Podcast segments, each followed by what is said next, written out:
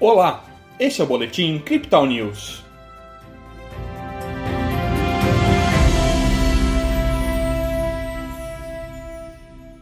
O Ibovespa fechou a sessão desta quinta-feira em alta, mantendo a tendência da semana.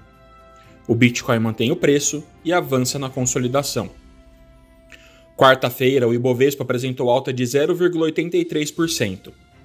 Hoje, o índice manteve a tendência e fechou o dia em alta de 0,31%. O dólar subiu, ficando cotado a R$ 5,20. Pelo Brasil, as bolsas foram na contramão do exterior, emplacando mais um dia de ganhos. É esperado que os mercados internos fiquem mais reativos durante as próximas semanas, em antecipação às eleições.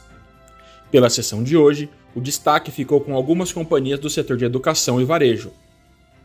Lá fora, o dia foi pautado por baixas em antecipação ao relatório de empregos referente ao mês de setembro, o payroll. Embora esperado que o resultado seja menor do que o previsto, o crescimento salarial deve seguir com força.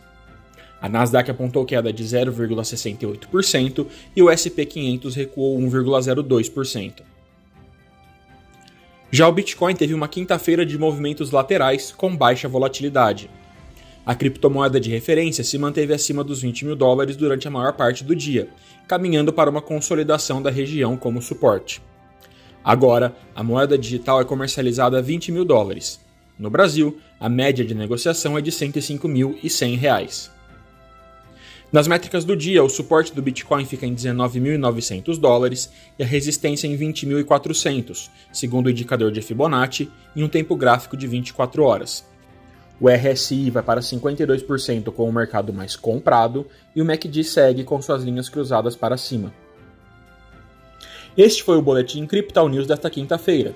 Veja essa e outras análises em nosso WhatsApp e nos canais de áudio oficiais.